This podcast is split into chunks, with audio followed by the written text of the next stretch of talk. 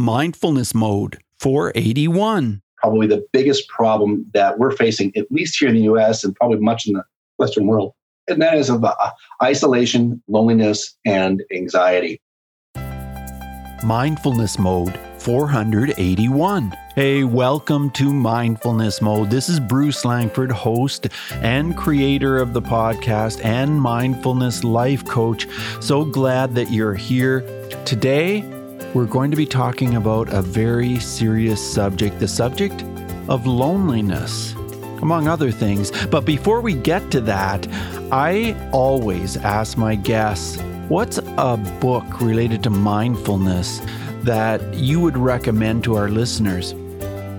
And so I've put together the 12 must read mindfulness books, the 12 most recommended mindfulness books on the show. And I put it together into well, a little ebook. So you can read a little bit about each book and you can download the book. This is yours free. Go to mindfulnessmode.com forward slash top 12 books. So today, my guest, like I said, he's a person who's going to be talking about loneliness, but he's a branding expert and he's a fascinating man. Sit back, relax, and enjoy today's really interesting interview with Peter Montoya. Hey, Mindful Tribe. This is going to be a very interesting interview today. I've got a real expert with me when it comes to speaking and helping people and and doing so much because he's done a ton of stuff in the world. He's written, he's been a writer. Well, I have Peter Montoya with me. Hey, Peter, are you in mindfulness mode today? Always in mindfulness mode. That's great. Peter Montoya, for over two decades, was the financial industry's go to guru on marketing and branding. So he's all about branding, all about something that we need more of, which really rings of authenticity. Now he's the CEO of Thrive Union, which is an organization whose mission it is to fulfill a need in modern society to help people to go from meaningless isolation purposeful belonging. And we have a lot of that isolation going on in the world these days, that's for sure. Peter had a lot of struggles earlier in his life, struggling through school with undiagnosed ADHD. And eventually he graduated from the University of California Irvine in political science. Anyway, we're going to talk with Peter about so many things, including mindfulness. What does mindfulness mean to you, Peter? Mindfulness to me is the state of being where you're much more conscious and aware of everything that is going on both outside and inside. We are so obsessed oftentimes with what's happening around us. And mindfulness is the idea that our inner lives are incredibly rich. There is so much going on inside of us. I, remember once I had a, speaker say, uh, Do you talk to yourself? And we all said, Yeah, I talk to myself. But I think that kind of understates it. I would say that I have a chorus of voices inside of my head going at any one moment. And the whole idea with being mindful is to try to slow things down so you're becoming increasingly more aware of all the voices, feelings, and tides that are rolling inside you. Well, we are incredibly complex beings. And a lot of times, those voices are what seem to stop us in our tracks. And you obviously came to a point in time when you decided to do something about the voices. It sounds like you had a lot of challenges when you were when you were a kid. Tell us about a day in your life when you were 10 years old, Peter. Yeah, my home life growing up was really, really rough. I was the uh, oldest of five boys John, Matthew, Mark, and Luke. Uh, by the time I was 16, my parents had separated.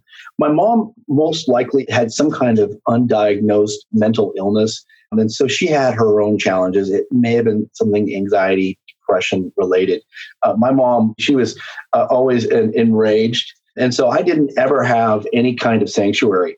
So as a hyperactive kid, I was always wanting attention at school and I was mm-hmm. constantly provoking people, trying to make them laugh or get any kind of reaction out of them. And then when I came home, my mom was uh, enraged most of the time. So I, I, didn't have a place where I ever could really uh, relax and know that I was approved of, loved. So my childhood was, was fairly rough. But what it did teach me was a lot of resilience. So I became very, very tough uh, through my upbringing. And so Tell me about moving on into university because it sounds like you had a really challenging start, and it would have been easier to believe that you really struggled and didn't have the opportunity to go to university, but you did. How did that happen? That's a great question. I think I was blessed with a lot of drive. I went to a very high performing high school where 90 some odd percent of them went on university. So it was just kind of what was expected of me. There's a huge cultural tide of, of everyone going to college. So I did the same. Uh, and I really um, always struggle. I didn't understand why I'd be, I, you know, get so angry at myself. I'd be sitting there in class and I'd be you know, something like daydreaming. You know, my mind would be going somewhere else. I couldn't understand why I couldn't focus on what was happening. I thought I was reasonably smart, but I just couldn't focus on the lecture that was happening. But I ended up paying most of my way through college. So somehow I really had the drive to not only, you know, get my studies done, I just barely eke through with, you know, C's and B's, but also to pay for it because I thought I was important enough. I'm so glad I did. And so how did you pay for college? I worked as a painting contractor okay. during college. So I put all my classes on either Tuesdays and Thursdays or Monday, Wednesdays, and Fridays. And the other days I would work painting houses here in Southern California. Oh, wow. Wow. That sounds fascinating. Well, when I went to university, I had two or three jobs all the time. I was going to school. I was a musician in different places. On Saturday nights, I played at a bar, and on Sunday mornings, I played in churches, and I just did whatever I could. So that's, that's that awesome. sounds very familiar. Very familiar. when did you become interested in branding? So you know i graduated with that degree in political science and with a degree in political science you can only have a couple of choices. You can go to law school but i really just didn't have the scholastic discipline for law school. You can go into food services. Go to become a waiter or a bartender like that, or you can go into sales. It was really my only choice was sales. When I went into sales, I went to work for the uh, biggest motivational speaker in the world back in the time. Who was that? it was Tony Robbins. Okay. Yeah. I, I usually don't like to admit that because people kind of assume that's kind of my motivational style, and he, he's not my style. I respect what he's done, but he's not my particular cup of tea. When I worked for him, I was you know more or less in sales. I wasn't the best salesperson in the world. I wasn't the worst salesperson. I was really diligent, hardworking. I was always fairly average at it. I don't really have the gift of gab. And when you want to get better at sales, you have to get better at marketing. If, you're not, if, sorry, if you can't get better at sales and you want your sales to improve, you get better at marketing. Right. And marketing and branding is the process of getting people to pre-buy before you even show up. You want them saying yes before you even walk in the door. And I got really good at that. So I read every book I can possibly find on marketing and branding as a way to compensate for my very, very average sales skills. Mm. And then you wrote the book on branding, isn't that true? I did. So uh, after a couple jobs working for motivational speakers and working for other advertising agencies at the ripe age of 28, with all of my knowledge, I decided to start my first business. I really had no idea what I was getting myself into. Uh, I started to become the um, marketing and branding guru in the area of, of financial services. So uh, I started speaking and training on personal branding. And then I wrote several books around personal branding. Uh, the one that's best known is The Brand Called You. And it's all about how an individual, uh, whether they be a financial advisor, a dentist, a chiropractor, a realtor, brands themselves to attract uh, more quality clients. I want to go back to your time with Tony Robbins. What did you learn from Tony about mindfulness? Tony's always an action guy. So he didn't spend a whole lot of time on mindfulness. He brought in a couple of other speakers every once in a while, spent a little time on that. But being aware of your inner life was not a part and parcel to Tony's message back in the day. Yeah, so, he's all about taking uh, action, I, isn't he? Yeah, he is. And that's where I was too. I mean, he really does speak to a younger and more, uh, oftentimes a more male energy people who really just want to make things happen and achieve. Right, right. And who were some of the other speakers you worked with? Brian Tracy, Dennis Waitley, Og Mandino. Well, Brian is is quite different. Brian is more thoughtful in his approach, isn't he? He is. Uh, Brian is really, really smart. I mean, he basically, at the, back in the day, had a system and a plan for everything no matter yeah. what. Here's a system for doing sales and for psychology and for raising kids. And he's very methodical in laying out kind of a system like that. Uh, I think he's, he's Canadian too, isn't he? Yeah, he is. Yeah, he is he originally is. Canadian. Uh, I became a, a, friend of Brian's, and uh, Brian on stage is not terribly entertaining. He kind of drives on people, uh, but in person, he is funny. He is a really funny, funny, funny guy, and he's yeah. he's so driven. He works so incredibly hard. Yeah, yeah, he's a great guy. I did a book with him, a compilation book. Then I met him when he came to our city, and man, like he knows what he wants and he doesn't waver from that. And I remember that he was speaking in this particular room and it wasn't set up properly.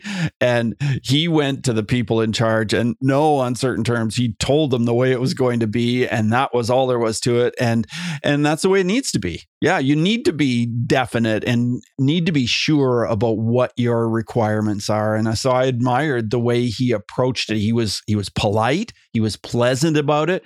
There was no questioning. It wasn't, you know, maybe it was going to be changed, and that's all there was right. to it. He was incredibly direct and very, very forceful. Here's one of my favorite Brian Tracy stories. So I was uh, after a speech. You know, he did a speech one day, and the next morning he needed a ride to the airport. We were in Charlotte, North Carolina. I went and picked him up at his hotel, put him in my car, and started driving to the airport. On the way driving to the airport, Brian was, you know, I'd just been spent two months living in Charlotte, and Brian was certain that I was going the wrong direction. So he sat over the seat and first started, you know, Peter, I think you're going the wrong direction. I said, uh, Brian, I'm, I'm good. Peter, I think you're possibly going in the wrong direction. Uh, Brian, I'm, I'm sure this is the right place to go. And then he got over there, got increasingly angry until he got a little bit passive aggressive. He goes, We are now going 180 degrees, 100 miles an hour in the wrong direction.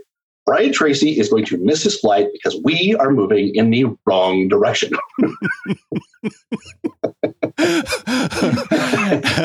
oh wow! And how did you feel at that point?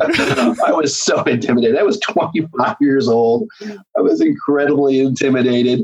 But within a minute or two, it became obvious that was the right way to the airport. And then what did he say? He didn't apologize. He didn't, backtrack. He didn't. He didn't admit anything at all.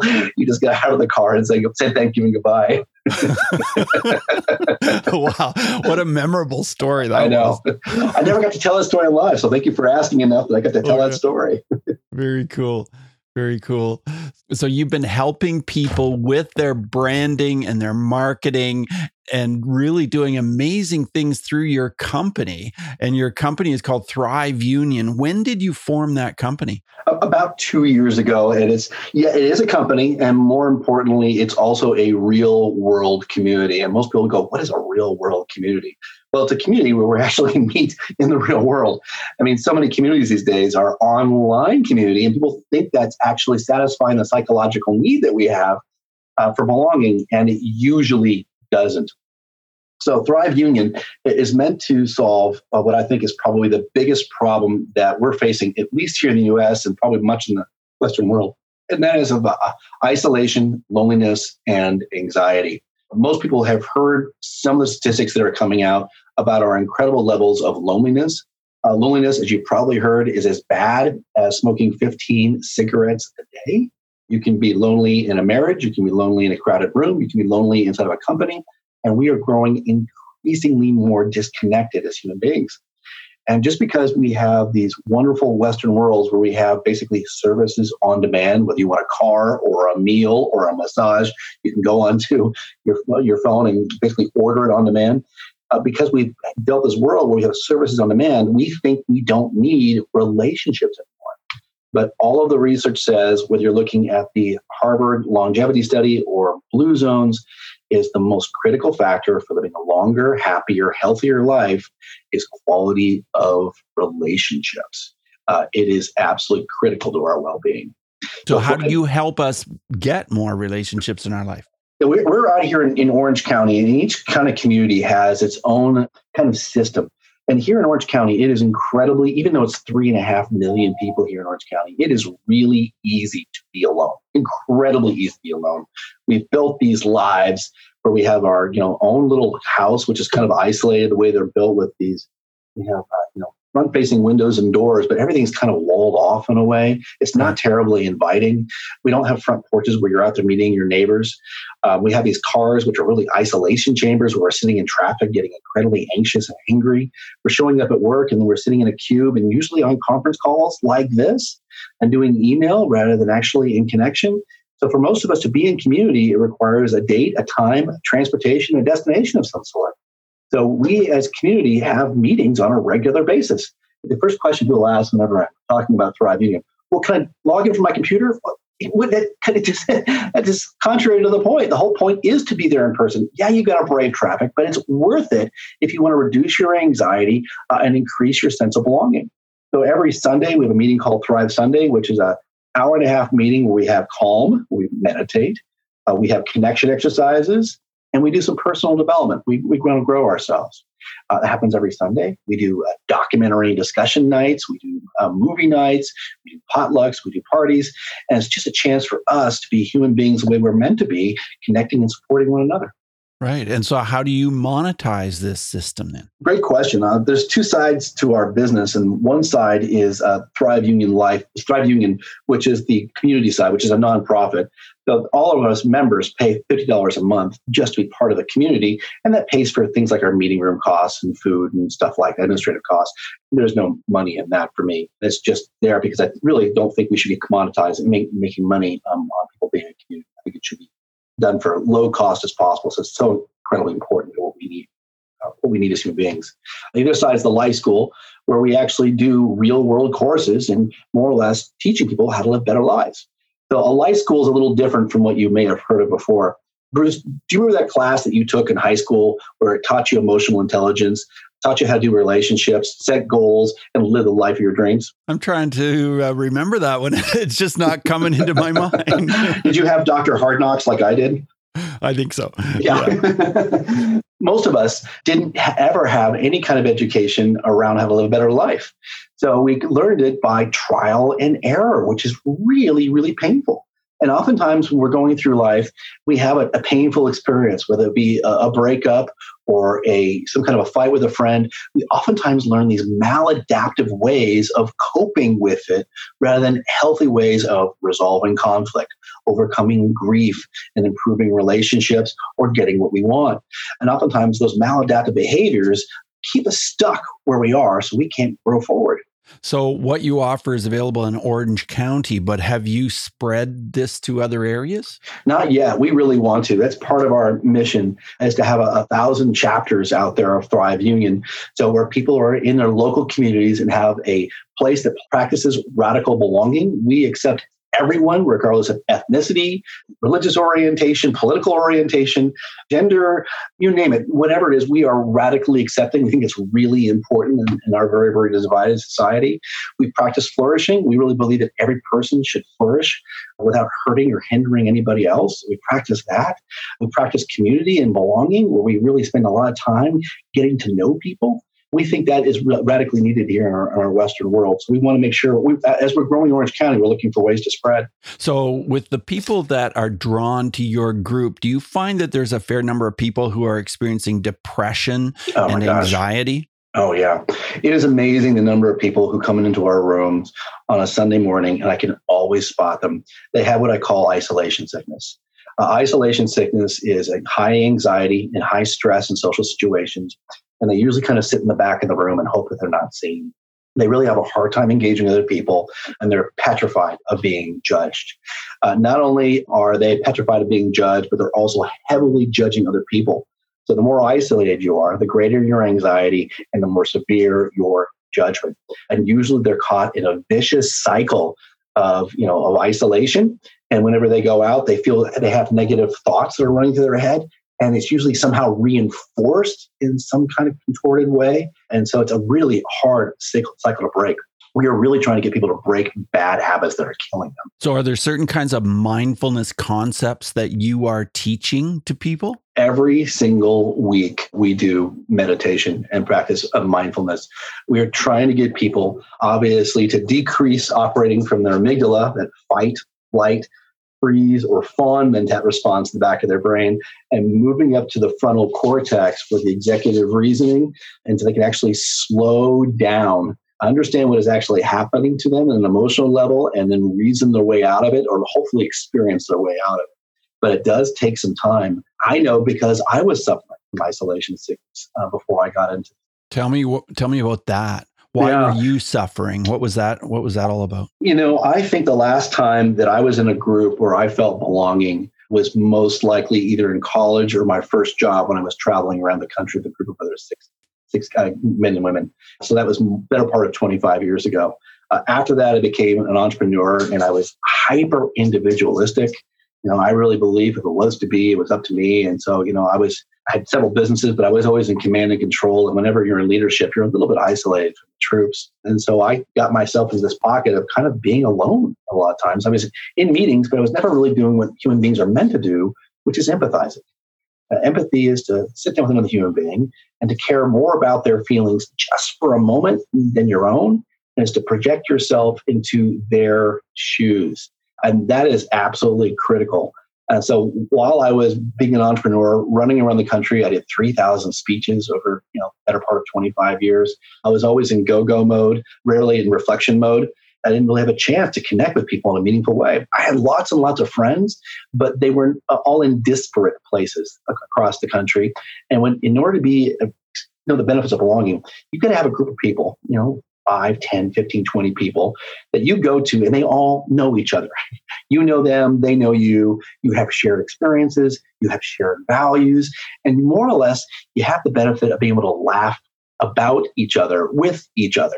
I mean, I think the moment when I realized that I had kind of finally broken my um, isolation sickness was about a year into it.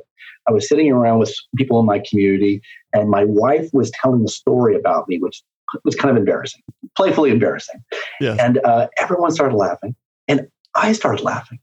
And I started laughing so hard because it, I was in this environment where they knew me well enough, they knew my idiosyncrasies, and they still loved me. Uh, and I laughed so hard that I cried. And I was crying not because I was embarrassed or I was ashamed, but for the first time in maybe 25 years, I gave a belly laugh, a joyful laugh, and I knew I was accepted. that sounds like you guys have so much fun when you get together. Now, I'm interested with all of these challenges that people are facing before they come to your group. How long does it take before there's that trust, before it feels like you're really making true connections with the people? That's a great question. So we say five before you decide. Come to five of our meetings on Sundays before you decide whether you want to become a member or not. That's what we say to try to get them over the hump. And the truth is, in order for us to really build these kind of intimate bonds, intimate connections, we need some really powerful experiences together. So we have this um, amazing three-day class called Thrive Fundamentals, and it covers the eight practices of living a fulfilling life. But more importantly, what that class does, not only teaches a common uh, vernacular as to what the practices are for living a fulfilling life. And obviously, mindfulness and calm are one of those eight practices. But more importantly, it gets them in experiences with other human beings where they are dropping all of their judgment. They're, ju- they're releasing kind of the visual judgments they have on other people and they connect at a human level. Because what's interesting about our groups is our groups, when you walk in the room, no one looks like, like, like each other. They're not all, you know, it's not 50 white people. It's we have Hispanic and Middle Eastern and Asian, uh, African American, with this potpourri of people and ranging in ages from 30 into 80. So when someone walks in the room, what they're always looking for is do these people look like me? And it's kind of their first judgment and they don't. and so you have to go along a little ways to actually realize I never forgot I did this exercise with a woman who's over 80 years old. And I kind of sat down next to her, kind of with an energy like she was a grandmother like figure. And I was kind of in my mind diminishing her a little bit. We did this connection exercise, and I learned so many fascinating things about her. We connected so incredibly well. I was like, oh, I can't wait to see her next week. So we need those kinds of intimate, judgment dropping experiences to really connect at a deep level. So that's at least five weeks, or preferably one of our three day courses to really kind of rocket people on to being connected members of the community. So it's multicultural and about an equal breakdown of men and women as well? Slightly more women, like 55% women. Okay, yeah. I see. Well, you said there are eight practices, and you mentioned mindfulness and calm. Can you tell us what some of the other practices are? Sure. So, a, a calm is one of them. It's not only the practice of meditation, it also is breaking the habit of getting angry or getting outraged. I think when I was younger, I used to revel in being angry. If I was in a car, I would wouldn't mind getting angry at another car, or if I was on a, a phone call it wasn't going well, I would slam down the phone. I'd be angry at my computer. And I've chosen out of that. It's really, really, really bad for us. What is said is the neurons get that get fired get wired. So the more you're angry, you're basically hardwiring that into your brain, and it's just plain. Mm-hmm. So uh, you want to choose to live a life of lower anxiety and lower stress. Even if you're stressful situations, you don't want to revel in it. You want to choose a calm. Uh, purpose is critically important. Each one of us needs to know what we're living our life for. And most people are just living to live kind of day by day. And that's really incredibly heartbreaking. Everyone has to have a reason for their life to live at each moment. And that can evolve and change over time. Another one is wholeheartedness, and wholeheartedness is self love. And people who are isolated and lonely usually have a very, very low self esteem, very low self acceptance. And also tied into that is authenticity. When they love themselves, they can usually show up authentically um, with other people. Is Thrive Union tied into any religion?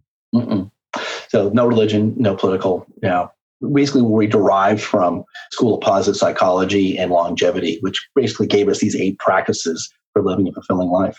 Glad you asked. Yeah. And so, are there any sort of gurus that you base this on? I know that Zig Ziglar was all about positivity. Are there any characters like that that you kind of focus on? Yep. So I think the places we got it, there's a great book called The Blue Zones by Dan. I'm forgetting Dan's last name right now. There's the Harvard Longevity Study, which has got a, a wonderful website with lots of good resources. Brene Brown was part and parcel and really important to us as well, especially around the areas of shame reduction, authenticity, and wholeheartedness. Uh, she was really instrumental. We also like the school of behavioral economics. So, for people who want to make changes in their life, behavioral economics is a great way of looking at how we behave. So, what are some of the other activities you do with your people? So, we mentioned some of them. We have our, our group meetings, and then we have um, you know, we do doc- documentary discussion. We watch a documentary movie and we discuss them. We have movie nights.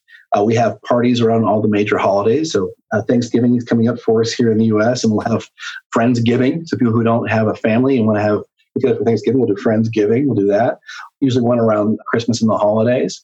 And then we also do lots of volunteer work as well. And that's the stuff that's really us. Oh, that's great. This this sounds like a fantastic, fantastic opportunity for people who are searching and they're lonely and they're experiencing anxiety and stress. So yeah, I think this is wonderful. And you're going to build 999 more of these. That's what I'm going to do. That's my mission. Yeah, my purpose. And when do you start with the next one? It's a good question. I mean, what we're doing right now is we've built an amazing YouTube channel called It's Thrive Union on YouTube. And on there is our life school. So we actually have uh, 55 five minute videos, and each one of them provides a different lesson on how to live.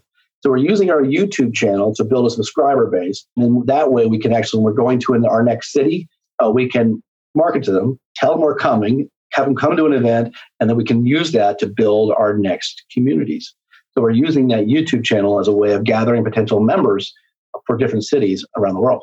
And where do you think your next community will be? I would imagine we'll probably just extend a little bit north or south into San Diego or West Los Angeles. Unless you're ready to open one up in, in London, Ontario, Brett. Well, I was wondering. I thought you must be looking for a lot of leaders in order to do this. Uh, yeah, that's absolutely true. Well, we certainly are. Yeah, and it's interesting that the types of people who we need, we need people who not only have their hearts in the right direction, but also know how organizational skills as well, know how to run a meetup meeting, know how to organize people, send out emails, and get people in the right place. Yeah, very, very interesting. Well, Peter, as we move forward in the interview, I want to ask you five quick answer questions. And the first one is this Who is one person who has inspired mindfulness in your life? That's a great question. Uh, Sam Harris talks a lot about mindfulness and meditation. He's the person I, I like the most in that area. How has mindfulness affected your emotions? Uh, it's made me a lot calmer and a lot more relaxed. And tell us how breathing might be a part of your mindfulness. Breathing, I think to me, uh, when I used to be a runner, if you wanted to run faster, you would move your arms. Uh, to me, if you want to get calm, it starts with your breath. It is the leading force to help you relax. I certainly agree. If you could recommend a book related to mindfulness, what would that be? Oh gosh, good question. Uh, it, there's a Sam Harris book that I really loved, and I'm forgetting the title of it, but it is on mindfulness. Okay, yeah, I'll check that out. And uh, can you share an app which can help with mindfulness. I'm all Sam Harris today. Yep, my Sam Harris has got a mindfulness app uh, as well. oh, does he? Oh, okay. He does. Yeah. Yeah, great. I want to ask you now, this isn't one of my quick answer questions, but I want to ask you if you were ever bullied or maybe you were a bully. Yeah. And is there a story you can share with us where mindfulness would have made a difference? Yeah, I think so too. So uh, I did bully one time, and it's one of my sincerest regrets in my life. Uh, I oftentimes make the distinction between shame and guilt. Bruce, do you know the difference between shame and guilt? Yes. What is it? Well, I think with with shame, you internalize it and you take yeah. it on as a personal right. thing. So guilt am I, am is I right. Yes, you are. So guilt is when you regret an action or a behavior that you did, and shame is where you regret who you are. Right. But you internalize. You say, "I am bad. I am wrong. I am unlovable. I am I'm unwanted." Person. Right.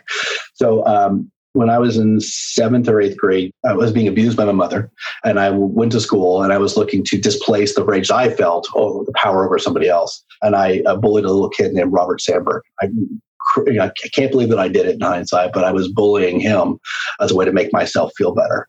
Uh, there's not too many days that go by that I don't think about how I did that and how much I regret doing that behavior. Uh, and had I had a mindfulness practice back at the time, I probably would have been able to deal with the stress uh, of being a a young teenage kid at the time rather than lashing out and taking it out on somebody else. And have you ever met him since that time? No, I haven't. I searched for him on you on Facebook and some couple of places. I didn't find him, and I'm not even sure if I did find him if I would have reached out to him because I, really, I was trying to figure out if the apology was more for me or more for him. I couldn't quite mm-hmm. figure out if he would even want to hear from me um, on that subject matter. Right, right. Peter, I know you can be found at thriveunion.org. Is there any place else we can connect with you? That and our YouTube, which is youtube.com slash Thrive Union, or just search for Thrive Union. There you'll find over 55 of our amazing life school videos. They're so fun. That's great. Peter, you're doing incredible things for the world. And it's been awesome talking to you for this time. Thanks so um, much for being on the show. Bruce, you're an amazing interview. You ask great questions. Uh, you're so you're such a very, very generous host. Thank you so much for having me on. Oh, my absolute pleasure. Yeah. Do you have any last pieces of advice for our audience before we end the call? Yes, go find a community. So if you're not located in Orange County, California, wherever you are, make community a priority. I know that you're, you know, everyone is rushed with all the things you should do. You know, you should lose weight, you should eat better, you should do this, and you should exercise. Uh, community is at the very top of your list. List if you want to live less anxiety, uh, more joy, more connection.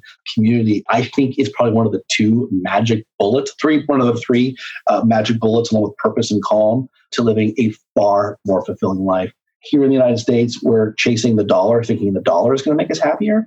It's not going to make you happier. All the research is out beyond a, a basic standard of living. More money does not make you happier. Community will make you markedly happier. Wow. Thanks for the advice and thanks for being on the show. You have a great rest of your day, Peter. Thank you, Bruce. Bye now. Thanks so much for joining us today on Mindfulness Mode. For show notes for every episode, check out mindfulnessmode.com and type the guest's name or the episode number into the search bar. You can also go mindfulnessmode.com slash whatever episode number you like. If you've enjoyed this podcast, you could help us out by subscribing to Mindfulness Mode wherever you listen, whether it's on iTunes or Stitcher, Google Play, Spotify. So many places you can hear Mindfulness Mode. So hit subscribe and share because that truly helps our show. And remember what I mentioned at the top of the show about the 12 must read mindfulness books. Any one of these books can definitely change your life, just like they have for the featured guests I've had on my show. All of these books have been recommended. They're the 12 most recommended books on mindfulness mode. Download this free gift at mindfulnessmode.com slash top 12 books. So remember, subscribing and sharing helps keep mindfulness mode on the air. Till next time, Mindful Tribe, use what we've learned today to reach new heights of calm, focus, and happiness. Stay in the mode.